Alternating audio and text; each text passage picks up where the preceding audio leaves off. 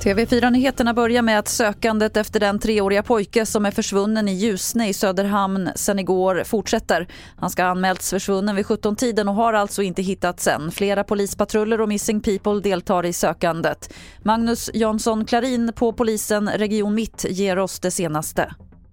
Det senaste är att Eh, sökinsatsen fortsätter. Man har tyvärr inte hittat på den här pojken än så länge. Då. Så att, um, vi, vi fortsätter som sagt i, i oförminskad styrka här och uh, Missing People har ju bland annat då hjälpt till. Uh, man söker just nu både på land men även i vatten uh, och det kommer man att fortsätta med nu under dagen här.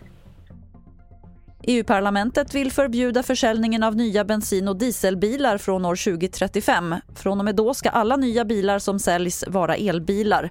Beslutet är ett led i att EU ska nå målet om att minska koldioxidutsläppen med minst 55% till år 2030.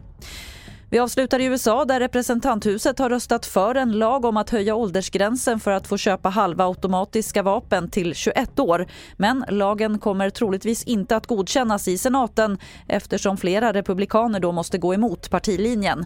Där pratar man istället om bättre åtgärder mot psykisk ohälsa och stärkt säkerhet i skolorna.